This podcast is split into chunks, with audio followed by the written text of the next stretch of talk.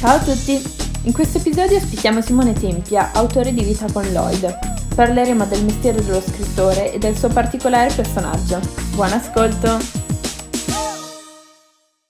Benvenuto al nostro ospite che è appunto eh, Simone Tempia, che è il creatore della pagina Vita con Lloyd e, ed è anche uno scrittore e appunto oggi andremo a parlare proprio del, del mestiere dello scrittore. E quindi allora inizierei con, con la prima domanda. E infatti sappiamo che qualche anno fa lei appunto ha fatto parte della redazione e dato che appunto anche noi siamo redattori ci... Tu, tu, non lei. Ah ok, va bene, posso passare al tuo, ok. Allora, sappiamo che hai fatto parte appunto della redazione del giornalino e dato che appunto anche noi siamo, siamo redattori, eh, volevamo chiedere appunto ehm, il motivo che ti ha portato ad entrare nella redazione, anche che cosa ricordi di questa esperienza e che cosa ti ha lasciato e soprattutto se sei entrato a far parte appunto del gruppo della redazione perché ti piaceva già scrivere oppure se diciamo l'amore per la scrittura è nato nel corso insomma di, di questo progetto. Beh, sono entrato nella Ragnatela per un motivo essenziale, la presenza del nostro altissimo nonno Zin, Andrea Zin che epoca e brilla su di noi e ci guarda dall'alto, presenza urbi e torbi e leader carismatico a cui tutti ci rivolgiamo ancora oggi eh, chiedendo i, i suoi consigli e che porga su di noi i suoi occhi misericordiosi. Scherzi a parte, faccezze a parte, sono entrato nel giornalino perché già avevo deciso che il mio futuro sarebbe stato quello dello scrittore, perché ho iniziato a sviluppare questa passione eh, questa esigenza espressiva, perché la scrittura come la musica, come altre, l'arte visuale, sono esigenze espressive. Cosa capita sostanzialmente nella mente di uno scrittore o di un musicista? Si inizia a capire che la forma verbale, cioè l'espressione verbale con le mani, anche con, con i gesti, in generale la comunicazione che abbiamo solitamente non è sufficiente per trasmettere quello che abbiamo dentro verso l'esterno. Nel mio caso, la forma scrittura per me era il veicolo più completo con cui io potevo comunicare al meglio quello che davvero volevo dire. Perché, e spesso e volentieri questo non, si, eh, non viene percepito da persone che non hanno questo tipo di esigenza, la scrittura non è un'alternativa alla forma verbale. La scrittura è una eh, rappresentazione della forma verbale. Le parole, quando le scrivi, hanno delle forme, si dispongono nella pagina in un certo modo. Le frasi scritte e pronunciate hanno un altro peso, proprio peso concreto, eh, non il peso aleatorio. Le vedi che si disequilibrano una parola lunga a fondo frase e una parola breve all'inizio, magari disequilibrano quello o invece creano proprio questi diversi, eh, diverse eh, giochi di suoni, di, di grafiche, gli spazi bianchi nella pagina non sono silenzi, sono realtà visuali. E qui ecco che è nata eh, il mio desiderio di scrivere e di arrivare in un luogo dove si scrivesse, quindi la prima realtà, diciamo, istituzionale in cui potermi confrontare con soggetti, persone in grado di fare una prima scrematura, di insegnarmi qualcosa, di valutare i miei scritti e poi appunto metterli eh, sul nero su bianco eh, su, un, su un giornale è stata la Ragnatela. La Ragnatela di cui sono stato anche direttore.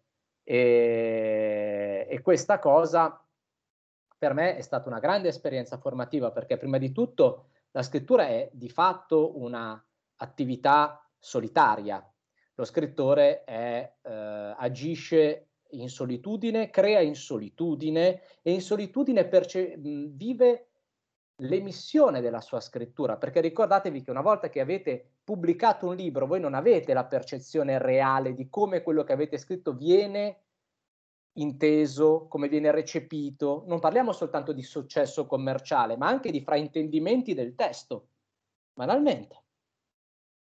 Quindi la scrittura è uno strumento, è una forma artistica straordinariamente solitaria. Tanto è vero che la mia categoria vanta il triste record del più alto numero di suicidi, più delle rock star, cioè gli scrittori sono la categoria a rischio più, eh, cioè dice, no, il rockstar, queste cose, il rock, i dannati, no, no, gli scrittori, gli scrittori tipicamente fanno una brutta fine.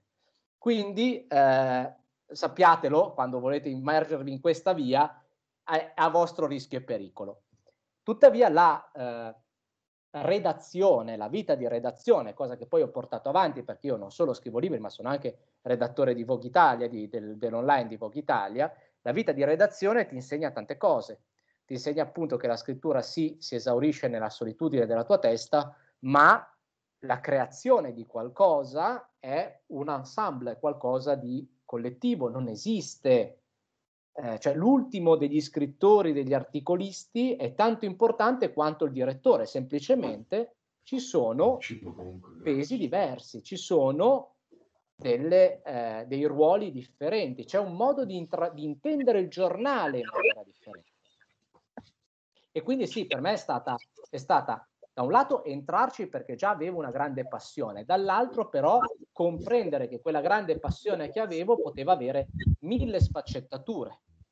Perché un'altra cosa che spesso e volentieri si dimentica quando si fa, eh, quando si decide di intraprendere un lavoro eh, artistico, che appunto sia il musicista, che sia nello specifico la scrittura, che la scrittura non è soltanto scrittura editoriale. Poter vi- essere scrittore, vivere di scrittura, può non significare soltanto pubblicare libri, può significare lavorare nel marketing, essere un copywriter, essere un giornalista, eh, fare correzioni testi per il teatro, scrivere sceneggiature per il cinema e per i fumetti. Tutto questo è scrittura e lo impari anche stando nelle redazioni. Grazie della risposta. A proposito di redazioni, volevamo chiederle a questo punto cosa chiederti, si... Chiederti, chiederti, La prossima volta... Cosa c'è così con la mano? Ci provo allora. Volevamo chiederti quindi cosa si prova a essere dall'altra parte, quindi essere una persona intervistata adesso dal giornalino di cui hai fatto parte e quindi se ti aspettavi anche che sarebbe continuato a esistere dopo 25 anni. 25 anni, ne ho 37, aspetta un attimo, avevo 12 anni mentre facevo la, la ragnatela, non sono così vecchio, ti prego, così prima mi dai del lei, poi mi dici questa cosa, è una stilettata nel mio egocentrismo, nel mio narcisismo di scrittore, ti prego. Uh, allora, no, allora. informazione.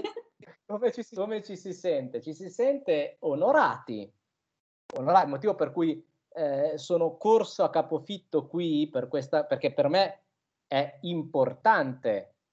Voi siete importanti, la ragnatela è importante non solo perché fa parte del mio passato, ma perché è una realtà che continua a vivere proprio all'interno di un istituto che, eh, che appunto il liceo, che mi ha visto crescere, ma eh, io mi sono reso conto negli anni e soprattutto in quegli anni quanto fosse importante l'esistenza della ragnatela proprio perché eh, molte forme, diciamo, di espressione artistica adolescenziale trovano una loro naturale forma aggregativa o comunque di espressione. Per dire, voglio suonare, imparo a studiare uno stru- suonare uno strumento, affiggo in bacheca l'annuncio, cercasi batterista, perché i batteristi non si trovano mai, però appunto lo, lo, e fai la band del liceo e questo è naturalmente aggregativo. Ma se scrivi, come fai se scrivi? Te ne stai solino, solino e soletto a casa tua nella speranza che succeda qualcosa. E invece ecco che la ragnatela diventa il punto in cui persone che vivono la stessa esigenza espressiva di scrittura, che può essere anche scrittura giornalistica, quindi tutto un discorso legato al saper raccogliere le informazioni, ecco che questo contesto diventa un modo per trovarsi, anche perché difficilmente negli scambi che si possono avere davanti alle macchinette, ci sono ancora le macchinette del caffè al liceo? Ci sono, ecco. Negli sì. scambi che ci sono davanti alle macchinette nel tempo, eh, nel tempo dell'intervallo, difficilmente dice, ah ciao, piacere Simone, vorrei scrivere da grande. Non è un argomento che solitamente si tira fuori così eh, di primo acchito e invece trovarsi in un contesto del genere già ti fa capire che si hanno gli stessi interessi e magari da lì nascono anche scambi interessanti perché non c'è una prima regola basilare quando qualcuno ti dice io vorrei scrivere, la prima cosa che devi imparare, la prima regola se vuoi scrivere è che devi leggere, devi leggere tanto. E quindi ecco che magari in un contesto come quello del giornalino d'istituto si imparano, si, ci si scambiano dei titoli, ci si scambiano dei, eh, dei suggerimenti, ci si scambiano i libri, si contaminano le scritture.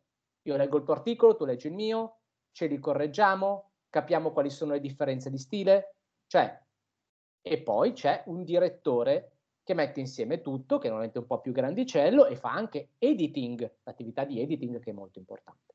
Poi in generale, ecco, essere dall'altra parte della ragnatela eh, de, de, della vostra intervista è molto bello, eh, così come mh, esserlo anche da, da, da, parte di interviste di giornali anche più prestigiosi, che tu ti domandi, ma che cosa c'è? Cioè, Simone Tempia, io rimango davvero Simone Tempia framcossato che sono rimasto lì. Cioè, quindi quando ti trovi a mh, parlare in determinati contesti con determinate persone, dici, ma come ci sono finito io qua? Perché poi una domanda ti viene eh, e quindi mh, e, e devo dire, e questa è un altro, un'altra cosa veramente onorevole, che la ragnatela ha sempre avuto due, diciamo, pilastri, due elementi di propulsione.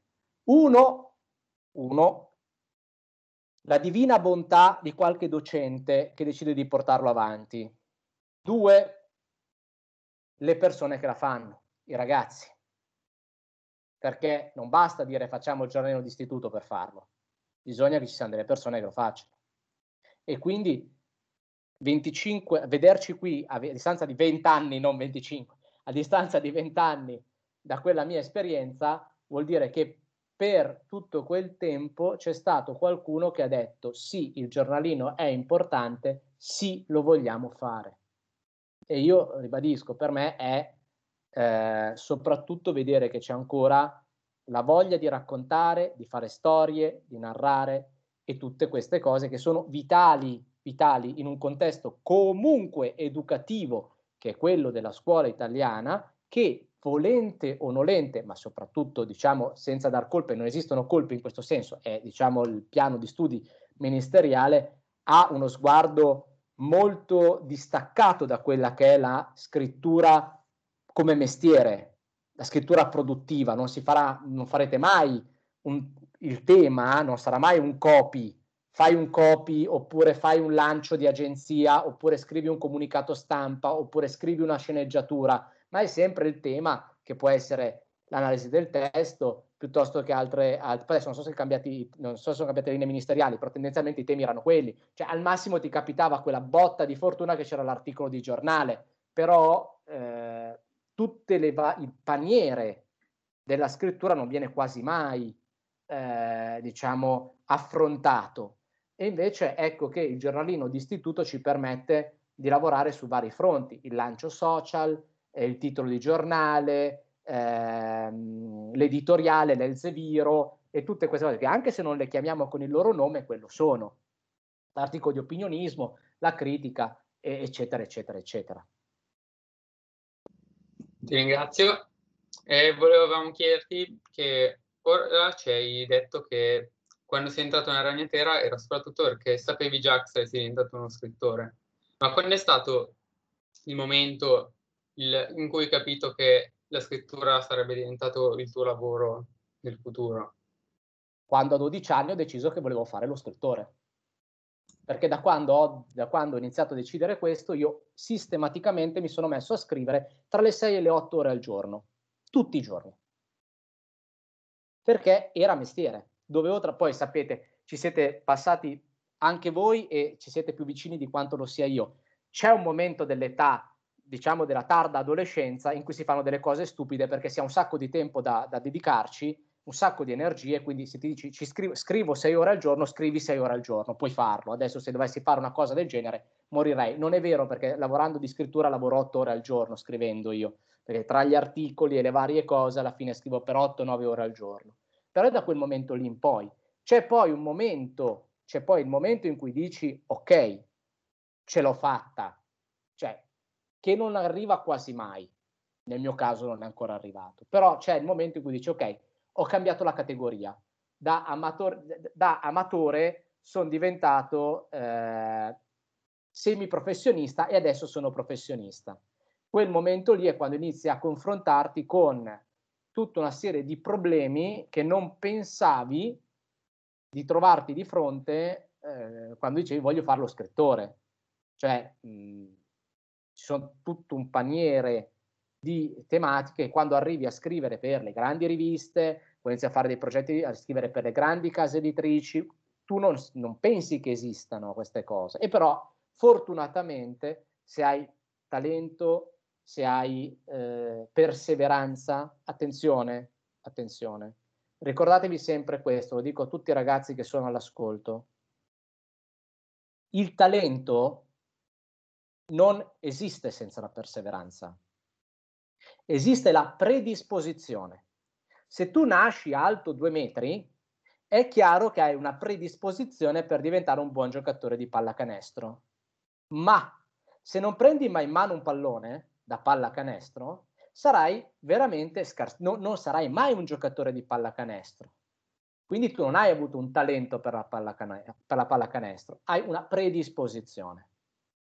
Così vale per qualunque altro talento artistico. Si può avere una predisposizione, facilità di scrittura, eh, memoria visuale, sensibilità ai colori, eh, orecchio, ok? Tutte cose che possono essere predisposizioni, ma prendere in mano lo strumento, suonare, prendere in mano il pennello, dipingere, prendere in mano la penna, scrivere, perché non esiste il talento svogliato, non esiste.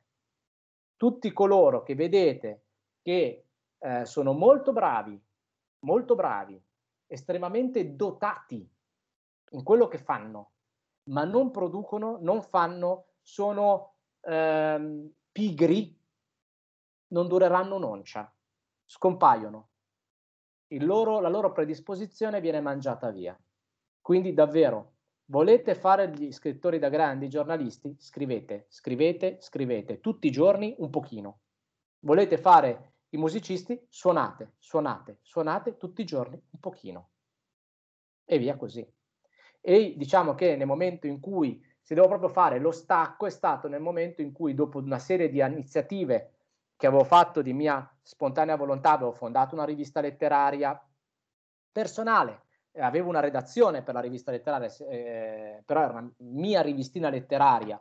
Eh, dopo tutta una serie di altre cose che avevo fatto è capitata eh, un'occasione di andare a fare lo stagista, il che significava fare una serie di lavori indecorosi eh, con l'opportunità però di firmare qualcosa a Radio 2 per una trasmissione che si chiamava Dispenser di Radio Rai 2 e lì quando ho iniziato eh, a firmare i servizi tutte le settimane, che non era mai capitato negli stagisti, perché nel, nell'arco della... Io dovevo fare uno stage di tre mesi, è diventato uno stage di sei mesi e ho firmato praticamente un servizio a settimana se non due, che era una cosa abbastanza rara, ma per fare questo, dedizione, dedizione, fatica ed edizione. Dopo di Spencer, vi faccio un altro esempio, dopo di Spencer, il redattore di questa trasmissione mi fa Simone, tu cosa vuoi fare da grande? Ho detto lo scrittore, va bene, dove vuoi andare a scrivere?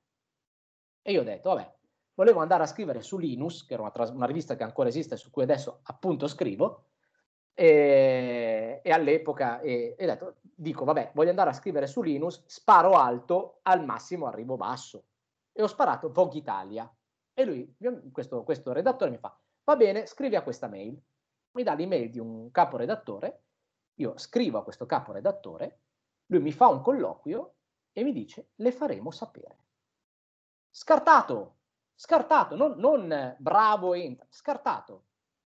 Da quel giorno per otto mesi io ho fatto quattro proposte di articolo sviluppate, già quindi 250 battute, tutti i santi mesi. All'ottavo mese gli hanno detto, questa la prendiamo e da allora collaboro con Vogue Italia.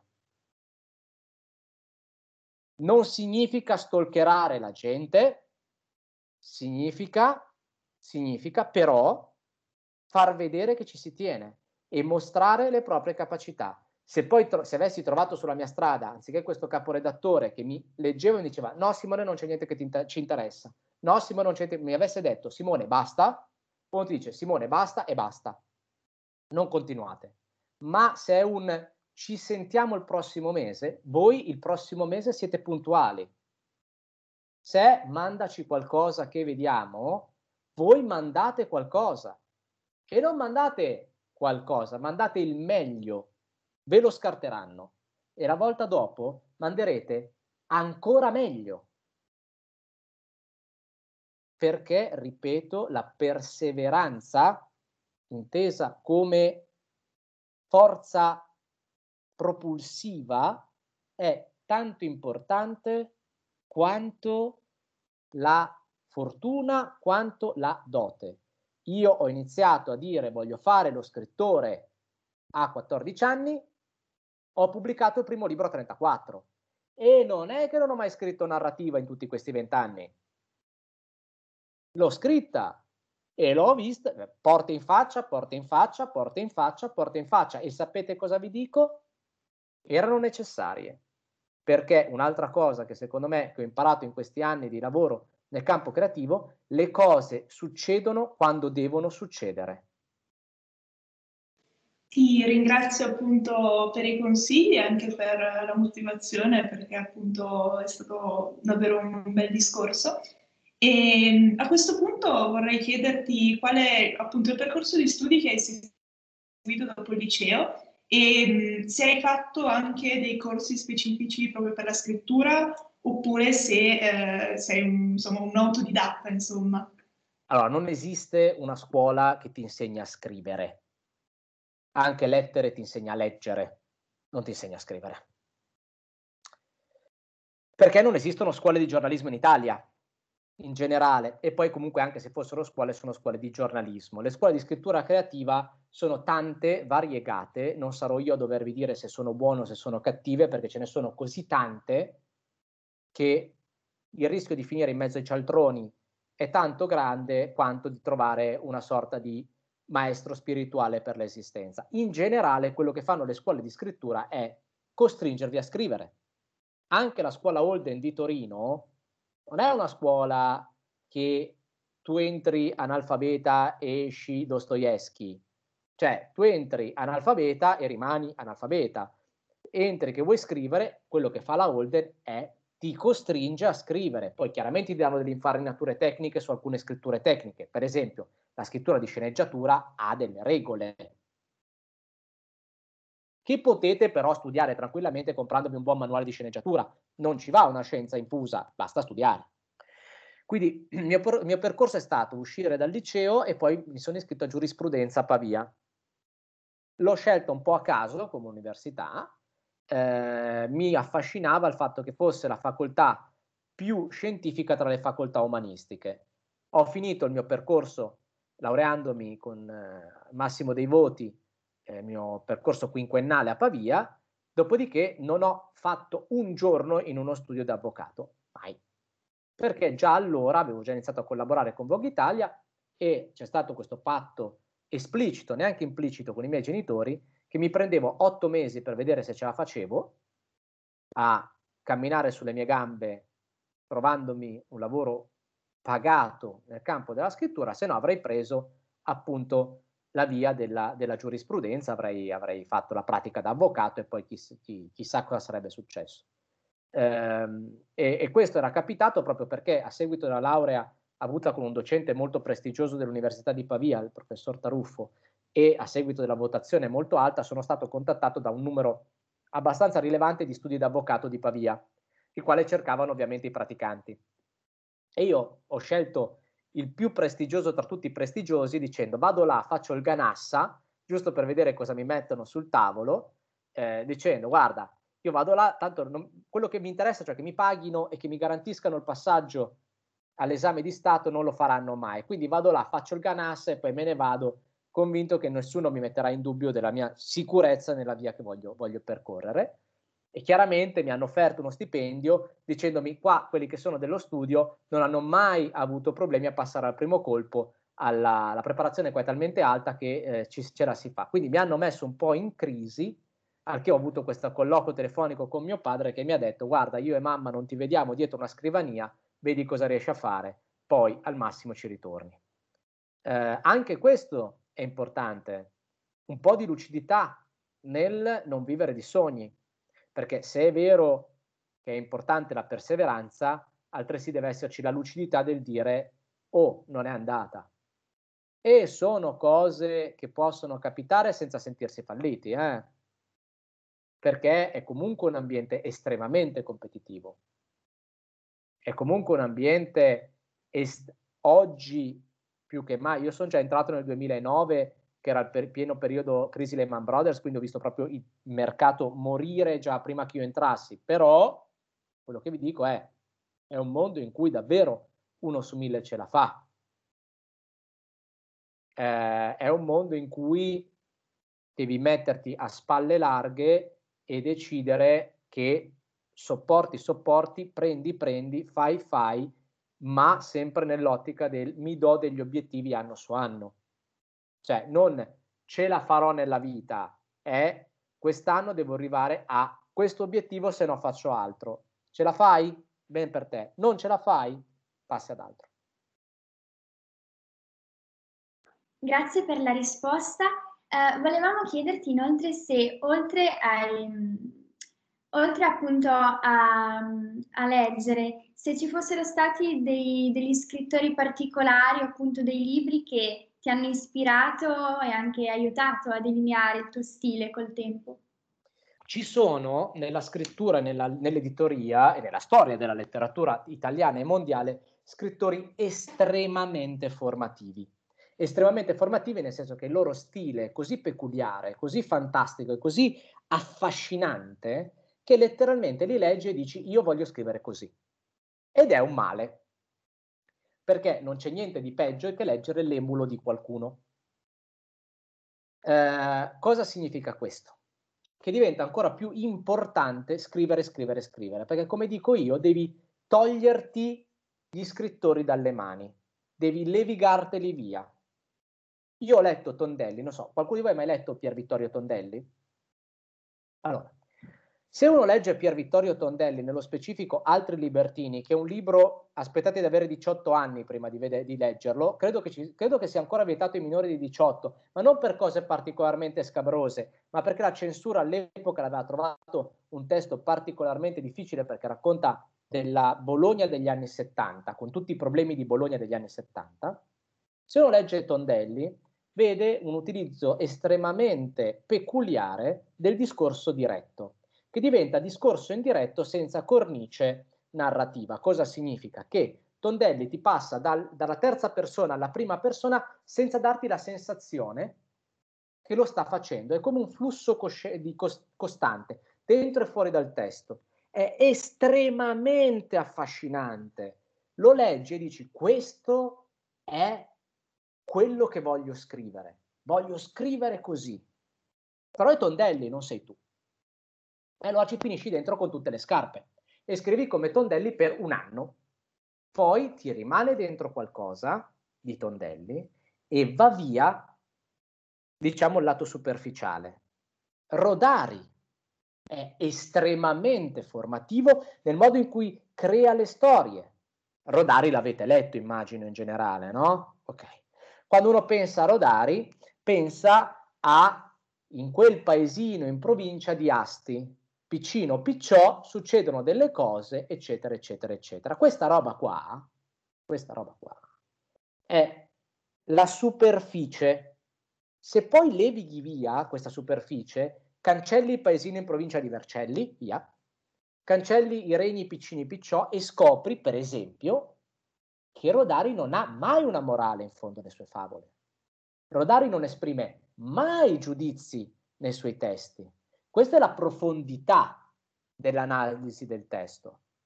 Carlo Emilio Gadda, persona che mastica le parole, autore che gode nel mangiare le proprie parole.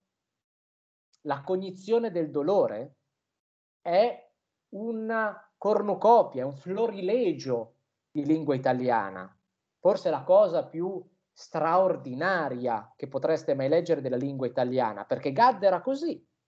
Gadd era un autore che godeva fisicamente nello scrivere bene, tanto è vero che non portava mai a termine un libro, perché ci si perdeva dentro nella sua scrittura, ci si avviluppava. Il pasticciaccio brutto in via Merulana, quel pasticciaccio brutto in via Merulana è stato il tentativo estremo di Gadda di dire cerco di portarne a casa uno, faccio un giallo, tanto il giallo sappiamo tutti come funziona, no? Inizia in un modo, finisce in un modo, difficile, sbagliare, non ce l'ha fatta neanche in quel caso, si è perso. Però se volete imparare l'utilizzo della lingua italiana, impazzire nella lettura della, della lingua italiana, leggete Gadda, Bret Easton Ellis, americani, postmodernismo, e non solo American Psycho, che vabbè è quello che tutti abbiamo più o meno conosciuto, ma Glamurama, l'utilizzo del name dropping, cioè nello sparar fuori i nomi per creare un clima di simil verosimiglianza. Raymond Carver, Raymond Carver, autore di racconti. Cosa ci insegna per esempio Raymond Carver? Raymond Carver ci insegna a non dare mai un inizio e mai una fine ai racconti, che non c'è bisogno di un finale. Leggi Raymond Carver e capisci che il finale è superfluo. Ma mica per, e qui anche qui un'altra cosa in più, ma mica perché Raymond Carver non faceva i, i finali, perché aveva un editor, poi non so se sapete cos'è un editor. Sapete più o meno cos'è un editor? Ok, aveva un editor che gli prendeva i racconti e presi i racconti gli diceva il racconto finisce qua e gli metteva un punto, magari due pagine prima che finisse. E Carver fa, ma è tutto quello che c'è dopo? Superfluo. E se tu leggi Carver, capisci che puoi veramente narrare una storia potentissima semplicemente immaginiamo un film prendendo un pezzo di bobina del film, staccandone due pezzi, tac tac, senza proprio un inizio e una fine e incollandoli sulla carta. Raymond Carver, padre del minimalismo americano, ti insegna questo. E allora cattedrale, e allora eh, vuoi stare zitta per favore? E allora di cosa parliamo quando parliamo d'amore? Testi che diventano seminali.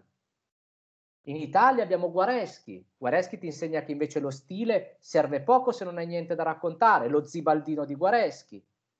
Eh, parlando di scrittrici, perché ne citiamo sempre troppe poche, anche qui un tema importante. Agota Christoph, la trilogia della città di K. Leggi Agota Christoph e capisci che con le parole puoi prendere un lettore letteralmente per i capelli, portarlo in giro, fargli dare, fargli avere l'illusione che lui ha capito, cancellare quello che sa, creare un libro eterno, perché se leggi la trilogia di K arrivi in fondo e dici, orco can capito niente, e ricominci da capo. Ma non perché non hai capito niente, perché pensi di aver capito tutto e poi alla fine non hai capito niente. Magia, magia delle parole e Bianca Pizzorno in Italia, e, uh, Jane Austen, Jane Austen, leggere Jane Austen. Jane Austen, uh, perché c'è sempre questa roba qua, no? se leggi Jane Austen sei una donna. No, la letteratura scritta da donne non è letteratura rosa, non è letteratura femminile. Agota Christoph ne è un esempio, se cioè, c'è qualcosa di più virile della trilogia di La città di K, io difficilmente ho visto quei livelli di crudeltà applicati a, de, a dei personaggi. Um, piccole donne, piccole donne, leggete piccole donne, ragazzi all'ascolto, è un bel libro, valicate le prime dieci pagine, è un libro in cui succedono cose, quando mai vi capita di leggere un libro in cui succedono cose? È rarissimo che ormai si possa leggere qualcosa in cui succedono cose. Quindi ogni lettura è formativa.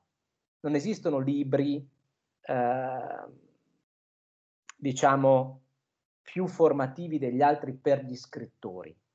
Esistono libri che se letti con il giusto spirito di osservazione diventano manualistica.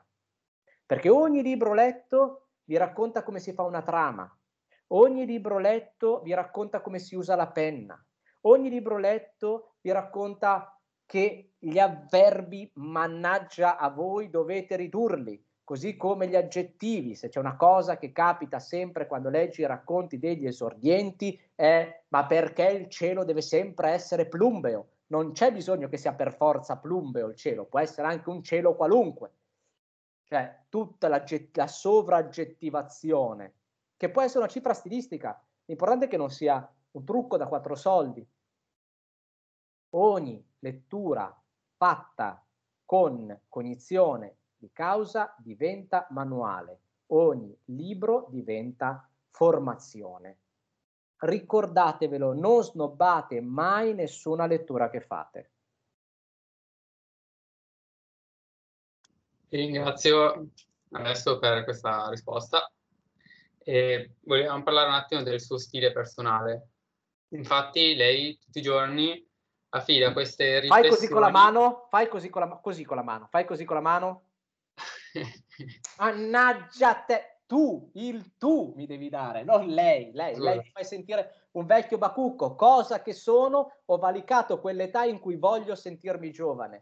Ormai un piede nella fossa, l'altro chissà dove. Ormai Ma... siamo vecchi, Simone, siamo vecchi. Maestro, maestro, egli è apparso tra di noi.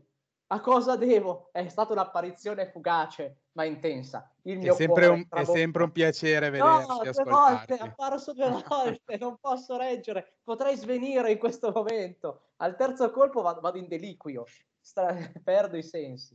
Dicevi... Sei l'unico che ha la mia età, Simone. Ah, di nuovo, fare. vi lascio, vi lascio. Ciao. Ciao. Comunque, va bene. Eh, sappiamo che eh, tutti i giorni scrivi queste riflessioni su Facebook tramite questi due personaggi e volevamo chiederti da cosa è nata questa idea di Lloyd Sir e come ti è venuta questa idea particolare? A caso, come tutte le idee, eh, mi sono svegliato una mattina e ho scritto un dialogo su Facebook di Lloyd. Non c'era, non c'è nessun tipo di, di eh, previsione, nessun tipo di, di... L'ho fatto e, e quando l'ho fatto ho capito che era una cosa carina. Non sottovalutate mai le vostre intuizioni, mai. Ve lo accorgete quando qualcosa brilla. Se a un certo punto dite, wow, questo è proprio il mio, mi viene bene, ed è carino, ne sono fortemente orgoglioso. Andate avanti, non sottovalutatelo mai. Ti dico, io eh, Lloyd li ho creati appunto sono arrivati dopo anni e anni e anni di scrittura. Poi io mi sono, sono sempre stato abbastanza bravo nel fare i dialoghi. Tanto è vero che avevo in epoca non sospetta eh, supervisionato alcuni dialoghi di alcuni film che sono usciti al cinema, tra cui e ho fatto per un po' di tempo anche le battute di Groucho Marx in Dylan Dog. E, ero io l'autore delle battute di Groucho Marx, ehm, però appunto non, ero abituato a fare sta roba e poi sono fissato con un film che è Shining. Quindi lì mi è venuto quasi automaticamente l'idea di, far, di trasformarmi in Jack Torrance e di fare questa, questo dialogo con Lloyd. Ma è venuto bene. Cioè, non è che di colpo, sai, hai scritto questo dialogo su Facebook, c'hai i milioni di paper dollari che ti arrivano, eh, f- folle plaudenti, gente che già dal primo giorno ti dice ah mi hai cambiato la vita. Cioè no, chiaramente no. Eh, ma anche qui c'è stato il creo una cosa, creo una pagina, mi do una perseveranza, perché io da quando ho creato la pagina, cinque anni fa ormai, tutti i santi giorni, cinque giorni su sette, c'è un contenuto nuovo su Vita con Lloyd, sempre, però, proprio perché non sapevo se questo avrebbe avuto un senso oppure no, mi ero dato gli obiettivi anno su anno. Quindi, primo anno raggiungere un certo numero di lettori, mi ero fissato i 10.000, sono arrivato a 20.000. Il secondo anno pubblicare un libro tra tra, con una tra tre case editrici che avevo scelto preventivamente. Ho ricevuto offerte da altre case editrici, erano state eh, giunti Sperling, Kuffer e Burr, e ho rifiutato tutte e tre finché non sono arrivato alla casa editrice con cui volevo pubblicare, che era proprio Rizzoli Lizard. Mm. Detta eh, come diceva, dice una persona che non è una persona particolarmente stimabile dal punto di vista lavorativo, ma qualcosa di buono, se non altro perché una tra le cinque persone più ricche del mondo di buono l'ha detto, cioè Warren Buffett, un insegnamento che dà Warren Buffett è non investire, se in un asset non hai il coraggio di investire per dieci anni, non investirci neanche per dieci minuti. Detto più semplicemente, se pensi di doverti stancare dopo un mese senza ottenere risultati, non sprecare neanche quel mese. Il mio piano su Lloyd, per Lloyd era di 5 anni, piano quinquennale classico di stampo stalinista. Quindi 5 anni, di, per modo di dire, 5 anni di lavoro, in 5 anni volevo raggiungere un certo tipo di risultato che ho ottenuto. Ma per me era 5 anni, con obiettivi, diciamo dei checkpoint anno su anno, ma comunque per arrivare al buon risultato, al grande risultato, a vedere cosa sarebbe davvero diventato vita con Lloyd, sapevo che ci sarebbero andati comunque almeno 5 anni, almeno. Poi se ti va bene, dura di più, se ti va bene può anche durare meno, perché ci sono dei momenti in cui magari è andato benissimo e dici però quello che ho da dire l'ho detto. Saluti e andiamo oltre. Io fortunatamente ho ancora alcune cose, non so quante, da dire con, eh, con Vita con Lloyd e le dirò finché avrò qualcosa da dire, ma io non escludo, anzi sono sicuro che il progetto finirà. Arriverà il momento in cui, giustamente, come tutte le cose, si decreterà la fine del progetto. Perché comunque tenere una cosa in vita quando non hai più voglia diventa accanimento terapeutico, meglio lasciare perdere quando siamo tutti contenti di quello che è successo, prima della stanca, diciamo. Allora, sempre continuando un po' a parlare di vita con Lloyd, volevamo chiederti proprio che cosa c'è di te nei testi che scrivi, se ti ritrovi in, quello, in questi dialoghi, insomma, tra questi due personaggi, insomma. È chiaro, c'è tutto di me, ma per tutto intendo dire tutto, si chiama La mia vita con un maggiordomo immaginario di nome Lloyd perché è la mia vita con, maggior, con un maggiordomo immaginario di nome Lloyd. Non invento niente, eh, non, mm, no, non invento davvero niente. Eh, questo, questo è una lezione che ho eh, acquisito da... Eh, aspetta, adesso faccio una piccola ricerca su internet perché ho un lapsus sull'autore. Eh, no, ecco, questo, il libro si chiama Consiglia un giovane scrittore, mi pare, ed è di, il titolo mi pare sia quello, di Rainer Maria Rilke. Uh, Rainer Maria Rilke ha scritto questo libro che di fatto una, sono delle lettere eh, che lui scrive, queste, mm, consiglia a questo giovane scrittore tramite lettera epistolare. E una cosa che dice Rilke a questo giovane autore è parli di ciò che sa. Cerchi di dire qualcosa su quello che sa, su quello che conosce. Gli sconsiglia di parlare d'amore, perché troppi ne hanno già parlato, ed è difficile dire qualcosa di inedito o comunque di interessante, ma gli consiglia di concentrarsi su tutto ciò che conosce. E io parlo di ciò che so, io parlo di ciò che conosco. Attenzione però, consiglio a tutti, il mio consiglio ai giovani scrittori è questo. Non scrivete di ciò che sapete, scrivete di ciò che conoscete, scrivete della vostra vita, ma non scrivete mai di voi. Non siete voi il centro, perché se no diventa letteratura umbilicale, se no eh, vi ripiegate su voi stessi, se no scrivete qualcosa che non è universale. Prendete la vostra vita, prendete ciò che sapete, estraetelo fate nell'essenza, guardatelo dal di fuori, guardate gli aspetti universali di quello che conoscete e su quello lavorate, su quello scrivete. Non scrivete stamattina mi sono svegliato sciabattando, ho tirato un calcio al comodino, ho preso il mignolino, che male che fa. Scrivete il, che è un'esperienza che abbiamo provato tutti, scrivete però magari non proprio del colore del vostro tappeto, non proprio del colore della vostra ciabatta, non dei pensieri che avete in testa in quel momento. Concentratevi sul mignolino, perché tutti abbiamo un mignolino e tutti l'abbiamo prima o poi sbattuto contro un tavolo.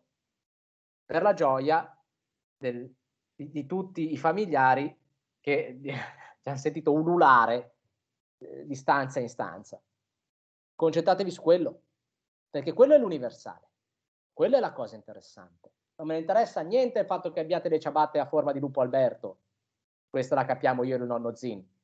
Eh, il, no, non, non, mi interessa eh, cosa avete bevuto la sera prima, cosa avete mangiato, qual è il vostro rapporto con la vostra migliore amica, mi interessa sapere quali sono i sentimenti. Siate la voce dell'umanità quando scrivete non la voce di voi stessi, non siete il centro della narrazione, mai, mai. Dovete rendere il lettore il centro della narrazione. Dovete prendere il lettore, spostarlo dalla sua sedia, metterlo nella vostra stanza e farlo sentire sempre parte di quello che sta succedendo. Per questo che astrarsi, guardare tutto dall'alto, universale. Ti ringrazio allora per il consiglio. Sappiamo che inoltre da poco sei diventato papà e che ti sei cimentato col genere delle favole, eh, utilizzandole per parlare appunto delle paure che possono avere eh, i genitori. E quindi volevo chiederti com'è stata questa esperienza, se ti sei divertito, eh, cosa hai provato. Allora, eh, diventare papà è una una emozione enorme. Eh, diventare genitore è un'emozione enorme. Diventare genitore però non significa solamente generare biologicamente un figlio. Si diventa genitori di tante cose. Si può diventare genitori anche di un libro, quando il bene del libro è superiore al tuo. Diciamo che un figlio è quella roba che ti fa fare un salto indietro nella scala delle priorità. Non sei tu prima, punto centrale, c'è prima comunque lui. Questa cosa viene, diciamo, può diventare naturale però, proprio perché non tutti coloro che danno vita a un figlio, non tutti coloro che biologicamente generano un figlio sono dei buoni genitori, è perché non sempre si verifica questo meccanismo, così come esistono dei genitori che non riescono e non possono avere figli biologici, riescono a diventare genitori e sono degli ottimi genitori proprio perché invece riescono a fare questo passo oltre. Essere genitori è non è né bello, non è né brutto. Essere genitori significa è un altro stato della coscienza, è un altro stato della eh, collocazione dell'io. È un cambiamento così radicale che non può essere descritto con aggettivi come bello, brutto, divertente, stancante. È un sei un'altra persona. È il motivo per cui ho fatto un libro dedicato alle, alle paure, perché in Storia per genitori appena nati non si racconta quanto è difficile fare il papà, né quanto è bello, né quanto è facile. Si racconta quanto è complicato tornare a conoscersi. Perché Simone, prima di essere padre, era una persona. Adesso è un'altra che ancora non sa chi è. Tutto cambia devi reimparare anche a camminare, perché un bambino piccolino che gambetta, che sgambetta in giro per la strada, per, per la casa, ti costringe a camminare flesso. Gli spigoli, gli spigoli smettono di essere delle, delle realtà anomale e comunque di fatto innocue nel giro della casa e diventano invece trappole mortali per la testa dell'infante, il quale infante tende a sbattere contro qualunque cosa che possa arrecargli dolore. Eh, ciò detto, cimentarmi in questo libro, come per, la, per, per tutti i libri, è stata un'attività complicata. Perché ricordatevi che scrivere un libro è soltanto un terzo del lavoro. Ci sono poi tutta una serie di cose che si aprono dopo la scrittura di un libro che spesso e volentieri non si mettono in considerazione, per cui io spesso dico, eh, la gente pensa che i problemi finiscano quando si pubblicano un libro, una volta che hanno pubblicato il loro libro, buon fatta, c'ho l'editore, andata, lì iniziano i problemi, dopo la pubblicazione. Poi questo libro è uscito due giorni prima dell'introduzione della zona rossa, quindi immaginatevi il mio spirito eh, straordinariamente rilassato nel momento in cui non sapevo se sarebbero rimaste aperte le librerie, banalmente. È brutto uscire con un libro se non ci sono le librerie che lo vendono, eh? E poi ognuno la vive alla propria maniera, diciamo. Io sono stato, ho, ho scritto questo libro perché appunto avevo qualcosa da dire. E ricordatevi appunto anche questo, i libri devono essere necessari prima per voi e poi per gli altri. Uh, il libro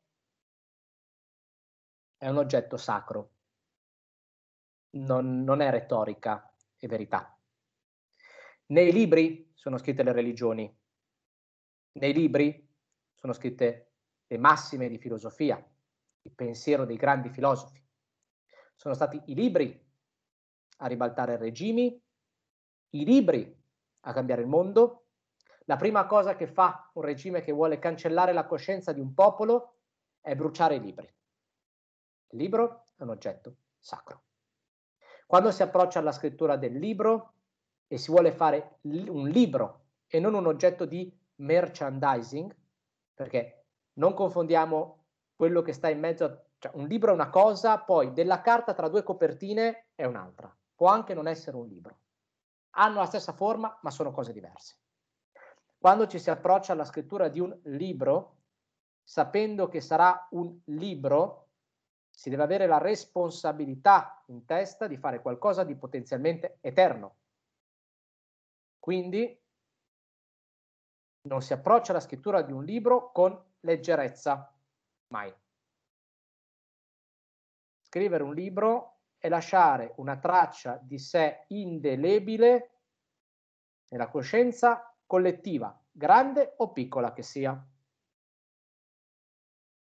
Quindi, ragazzi, amici, studenti che siete all'ascolto, quando si scrive qualcosa che gli altri leggeranno, che è anche uno status di Facebook o una didascalia di Instagram, dovete avere in testa la responsabilità di quello che state facendo. Se scrivi un libro hai una responsabilità massima. Se scrivi uno status di Facebook hai una grande responsabilità. Quindi quando scrivo un libro, nel momento in cui firmo un contratto per la scrittura di un libro, da lì parte un sottile, persistente stato di terrore atavico che mi eh, ghermisce le membra e anche le viscere per un lungo periodo, finché il libro non è uscito e finché non abbiamo chiuso almeno il primo rendiconto. Perché poi ricordatevi sempre che un libro che poi va male non è bello, eh? Cioè, considerate, amici all'ascolto, che in Italia, dai facciamo un giochino, sparate voi, secondo voi quanti, quante novità, non intendiamo eh, ristampe, così, novità editoriali escono alla settimana in Italia? Sei un libraio, ti arriva un catalogo con le novità della settimana e devi scegliere cosa mettere in libreria. Quante novità ci saranno? Secondo me, sì? secondo me qualche centinaio. Numero più o meno? Mm, oh, 300, 300. Anna? Uh, io penso un po' di più, spero. Ilaria? Ma anche secondo me un po' di più. Sono più o meno 450 novità a settimana. Significa che in un mese escono 1600 titoli nuovi e il tuo libro è uno tra quei 1600 titoli. E stiamo parlando soltanto del gruppo Mondazzoli.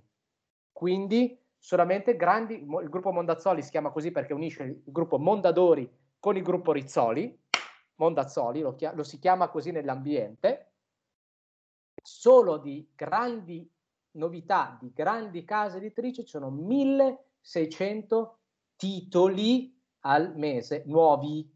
Tu sei uno di quei 1600. È difficile piazzarli tutti. Un'altra domanda, secondo voi dopo quanto Mondadori manda al macero un titolo che non va più avanti? Che non è movimentato, si chiama movimentazione del magazzino. Se una libreria chiede un libro, chiaramente mag- esce dal magazzino e si movimenta il magazzino. Diciamo che sotto una certa soglia il magazzino si considera fermo, cioè il tuo, il tuo titolo non viene più movimentato. Secondo voi dopo quanto che il titolo è fermo va al macero e al macero significa che si prende tutto il titolo, tutti i libri che ci sono prodotti e li si butta tutti in discarica e il macero è quello, eh? Francesco? Quanto? Mm, credo, credo uno o due mesi. Eh. Ragazzi, no, un attimo. Due mesi no. Due anni. Ah, okay. dopo, due anni dopo due anni un titolo va al macero Dopo, ed è, considerate che magari per scrivere un romanzo ce ne hai messi quattro di anni, banalmente. Dopo due anni ti arriva, a me non è mai capitato, però ho conosciuto persone a cui ti arriva una mail del, della casa editrice e ti fa, senti, stiamo buttando al macero i libri, te li compri al chilo? Te li vendono al chilo, e anche più a numero. Perché è il peso della, della spedizione. Molti autori se li ritirano in casa un po' di libri da regalare a amici e parenti, tenerli lì. Eh, attualmente la narrativa italiana oscilla e gira intorno alle, adesso non facciamo più sto giochino perché è lunga, eh, gira intorno alle 300 copie. Un titolo vende 300 copie. Anche un titolo grosso, eh, un titolo di Mondadori, un romanzo, vende 300 copie. Io fortunatamente ho avuto una storia editoriale diversa che mi rende molto felice di quello che faccio, però dovete sapere che appunto se si intraprende questa strada questi sono i numeri, queste sono le realtà, quindi tutte le volte che tu fai uscire un libro hai paura di passare da quello che vende tanto, per cui la tua casa editrice ti dice e investe su di te, a uno di quelli da 300 copie, che sono la maggioranza, cioè stiamo parlando che il 95% dei libri che escono in Italia oggi non supera le 1000 copie di venduto, il 95%. Peraltro si fa anche veloce a fare un conto se considerate che avete una royalties, cioè quello che percepite dal prezzo di copertina, del 10% su un prezzo di copertina, diciamo, di 16 euro, una volta che guadagni, metti che fai anche 20 euro di prezzo di copertina, 1000 copie per 2 euro fanno 2000 euro in un anno di uscita del libro. Come pensi di sopravviverci? Questo è il mercato editoriale oggi. Ok? Quindi quello che vi dico è, quando esce un libro, davvero, davvero, è ogni volta un rischio. Anche perché se tu vai bene, la, diciamo, subito la casa editrice la prima cosa che fa è non crede in te, perché ne ha troppi da promuovere. 400, 1600 titoli al mese, pensa un pochino se manda un comunicato stampa per ogni, per ogni titolo, pensa se fa un lavoro di comunicazione per ogni titolo buttati lì così. Ok? All'inizio sei così, a meno che non diventi veramente, no, non c'è una mano santa, hai scritto il libro della vita e la casa editrice decide che uh, ci si gioca tutto su di te, cosa ormai sempre più rara, all'inizio sei uno di quelli lì. E allora devi sbattere, promuovere, farti tu la promozione, lavorare, lavorare, lavorare. Se vendi bene, arrivi al secondo libro, che è sempre più difficile da piazzare. Se va bene anche il secondo, passi al terzo, al quarto e via via la casa editrice inizia a credere un pochino più in te. Io sono riuscito ad avere solo quest'anno al mio quarto libro le pubblicità sui giornali. Al mio quarto libro, eh? E dopo 100.000 copie vendute dei miei tre libri precedenti. Questo per dirvi che se vi buttate in questo mondo, e, e appunto non è che adesso sono arrivato lì e da lì non mi sposto più, è un attimo torna giù, eh? proprio un attimino. Perché un'altra cosa che vi ricordo, perché questo mi è, stato detto durante una lezione che tenevo ai ragazzi delle, delle medie, gli ho detto, ma secondo voi perché gli youtuber hanno successo? La risposta è stata perché gli youtuber sono famosi. Non è che sei famoso e poi hai successo, cioè non è che, che hai successo e quindi diventi famoso, ma basta la fama per ottenere tutto. Non è così che funziona. Essere conosciuti non significa vendere libri, te lo dico. I numeri su Facebook e su Instagram non si, non si convertono magicamente in, in revenues e di copie vendute. Eh? Questo mettetevelo bene in tasca. La ringrazio. Allora, volevamo far... ti ringrazio.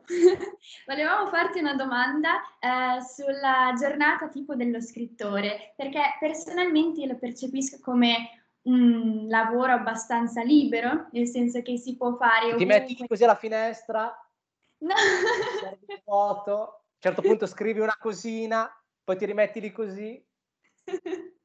no, comunque che si può, si può, fare abbastanza un po', non so, in giardino, in camera. Lei è più uno che sta nei bar e scrive... So- tu, tu, mi, mi autopunisco. Lei, tu, sei uno che sta più nei bar e scrive sorseggiando cappuccino oppure preferisci rimanere in casa sotto le coperte? Scrivere è un mestiere infame e devi, per farlo hai bisogno di tanta concentrazione. Poi ognuno scrive alla propria maniera. Quelli che si mettono nei bar con il frappuccino da Starbucks e pensano col, col, giro, col dolce vita girocollo nero e sono tutti a scrivere il grande romanzo americano, non hanno mai scritto un grande romanzo americano la mia giornata tipo, lavorando in redazione a Vogue Italia, è sveglio ore 7.30, alle 7.45, 8 e mezza portiamo, porto Timoteo al mio figlio all'asilo, mentre ho già risposto a una mail di redazione in cui ci sono gli articoli da fare per quel giorno, i suggerimenti di articoli per quel giorno, quindi abbiamo fatto già riunione di redazione, arrivo a casa, inizio a scrivere questi articoli che mi portano via più o meno alle 18.30 di stesura.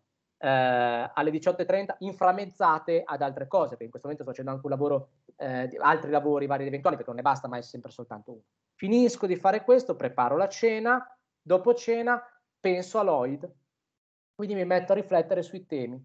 Se c'è un contratto a rispettare per quanto riguarda magari un libro, mi metto dalle nove e mezza che Timoteo va a dormire fino a mezzanotte, mezzanotte e mezza, tutte le sere, perché la cosa più importante quando si scrive un libro è scrivere tutte le sere, che non significa scrivere letteralmente, ma piazzarsi davanti a un foglio bianco tutte le tantissime sere. Scrivi due righe, va bene. Scrivi, mi, mi pare fosse, eh, non mi ricordo chi è che diceva, eh, oh, che, che, scriveva questo, questo aneddoto, era uno scrittore francese, non so se uh, non so sul Prevert, non mi ricordo, comunque diceva, oggi mi sono messo eh, davanti al foglio, è stata una buona giornata, ho speso 5 ore e poi ho messo una virgola. Cioè scriveva, oggi è stata una giornata ancora migliore, ho tolto la virgola del giorno prima. Eh, puoi impiegarci anche ore a stabilire una parola per dire, però devi avere quella costanza quindi mi metto lì tra le 8 e mezzanotte e mezza eh, o l'una, quello che serve, a scrivere il libro. Questa è la vita dello scrittore. Questa è la vita dello scrittore che appunto fa di mestiere lo scrittore. Perché appunto fare di mestiere lo scrittore significa scrivere tante cose, alcune di natura tecnica, altre di natura creativa. La creatività si eh, esercita appunto, come si diceva, anche con la scrittura tecnica. Quindi eh, stare in un bar. Poi io ho lavorato per un sacco di tempo in un bar perché non avevo la connessione a Pavia e l'unico posto in cui potevo trovare una connessione internet era questo bar. Quindi andavo lì alle sei e mezza del mattino all'apertura, tornavo a casa alle 18.30 la sera e bevevo il numero X di caffè e, e mangiavo un panino a mezzogiorno dentro il bar, ma era comunque un disastro perché, come vedete, io sono diventato praticamente dipendente dalle cuffiette auricolari perché quando si scrive, almeno io, ho bisogno di tanta concentrazione. Mm, la scrittura è un lavoro di solitudine. E non è quasi mai una scrittura libera, cioè non esiste il scrivo quando riesco, è mi metto lì e scrivo, sempre, tutti i giorni. Eh, ti ringrazio per questa risposta. E ti chiedo, dato che lei utilizza molto i social per comunicare con i, suoi lettori, con i tuoi lettori, eh, volevo chiederti che rapporto ha soprattutto con quelli che ti seguono e commentano quello che scrivi. Io sto per andare in confusione perché eh, Francesco riesce a passare dal tu a lei costantemente all'interno della stessa frase, straordinario. Volevo sapere che rapporto hai con i lettori e cosa crede che loro vogliano da lei, cioè straordinario, straordinario. Esatto. Iniziano a mettermi, mi si incrociano tutti i concetti. No, ma grazie, lo so che, che viene naturale. Anch'io do sempre del lei eh, come standard e, e, lo trovo comunque una cosa molto giusta. Eh, che rapporto ho? Ho un rapporto, cosa che spesso e volentieri non si ha sui social, specie quando c'è questa sensazione di essere eh, tu l'autore e gli altri i tuoi followers, i tuoi fans. Io non ho né followers né fans. Io, ci, io non ho niente, ci sono dei lettori di vita con Lloyd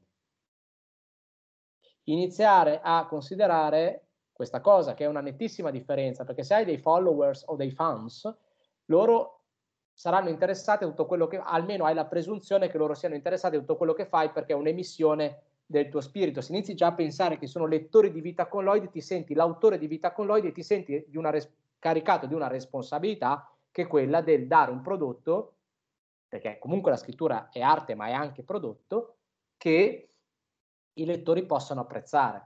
Quindi non basta che sia stato scritto da Simone Tempia. Questa è anche una delle grandi mistificazioni dei social, cioè credere che le persone ci seguano. Seguono nessuno. La gente non ti anche se ha messo mi piace sulla tua pagina, ti segue su Instagram, non ti sta seguendo. Ogni tanto compari nel suo stream. Ma non è non è veramente interessato a te. Ok? Quindi quello tu devi essere interessato a creare il miglior prodotto, la migliore realtà, la migliore cosa possibile per i lettori di quella cosa, come un broadcast, come una rete televisiva.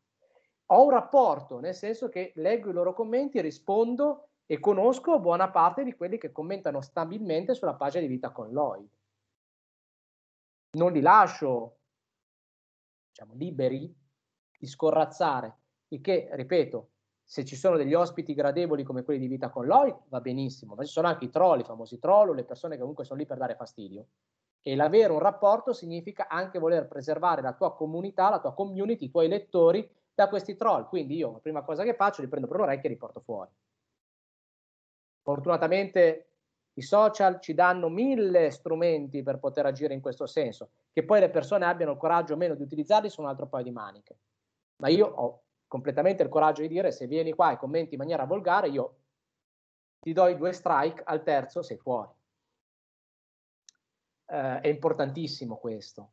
Cioè è vitale il fatto che ci sia una ehm, veramente sensazione che dall'altra parte non si stia dialogando con dei numeri, non si stia dialogando con delle macchine, ma che ci sono dall'altra parte lettori, persone, donne, uomini con delle sensibilità, con delle storie a cui devi prestare la giusta attenzione così come loro la prestano a te. Certo, e passerei ora alla prossima domanda che invece, allora, pensavo di chiederti un po' dei momenti di sconforto della vita dello scrittore, quindi i classici blocchi dello scrittore. E, I momenti di sconforto fossero i blocchi dello scrittore, i momenti di sconforto sarebbe tutto molto semplice. E appunto se, se, ti è mai capitato e soprattutto se hai dei consigli magari per, per uscire da, queste, da, questi brutti periodi, insomma. Allora, la, il blocco dello scrittore è una realtà, eh, diciamo, standard, ma capita sempre. In realtà più che il blocco dello scrittore puoi avere la sensazione di aver esaurito una, una, un'idea, un filone, un pensiero e lì è la cosa più terribile. Ma i veri momenti di sconforto sono, sono eh, più che d'altro il vedere mh, la frustrazione di non portare a casa dei risultati. Perché chiaramente ci sono momenti molto esaltanti nella, storia della, nella propria storia editoriale, ci sono momenti molto tristi e spesso e volentieri i due momenti, quelli estremamente esaltanti e quelli tristi, vanno di pari passo. Quindi appunto può capitare di contratto, di essere a un passo dalla firma di un contratto editoriale per il tuo primo libro che è una cosa che hai sempre desiderato nella vita, e di colpo vedere che tutto va a ramengo e quel contratto non viene più fatto o viene stracciato o non viene adempiuto la, la pubblicazione. Può esserci il momento esaltante, può esserci la depressione fortissima del vedere il proprio libro non distribuito. Può capitare. Le recensioni negative, fortunatamente non ne ho avute tante, ma ci sono anche quelle, le metti in conto. Tutte queste cose qua sono i momenti un po' difficili. Um, il blocco dello scrittore alla fine si risolve nella stessa maniera quello che vi dicevo io. Ci si mette davanti un foglio bianco, lo si guarda e gli si dice: E allora che facciamo oggi? E quello, l'imporsi di stare lì davanti, è un buon modo per superarlo scrivi tre cose, non vanno bene, allora torni indietro, ne scrivi due, poi non vanno bene e via così. Così si supera il blocco dello scrittore. E ripeto, i momenti, momenti difficili sono altri. Che comunque ci sono, eh? sappiatelo che ci sono. Cioè, tra i vari momenti difficili c'è anche il farsi pagare, perché tra le varie cose del mondo dell'editoria, non sempre fare un lavoro che dovrebbe essere pagato tot soldi significa guadagnare quei soldi. Grazie, allora la ringrazio per la risposta. Dunque, allora noi abbiamo immaginato di immedesimarci in uno dei suoi personaggi, nei panni di Sir, e quindi di chiedere a Lloyd eh, di fare una domanda abbiamo immaginato di chiedere a Lloyd, non trovo la strada per un futuro da scrittore, cosa, cosa posso fare? Glielo chiedo e poi un giorno vi rispondo.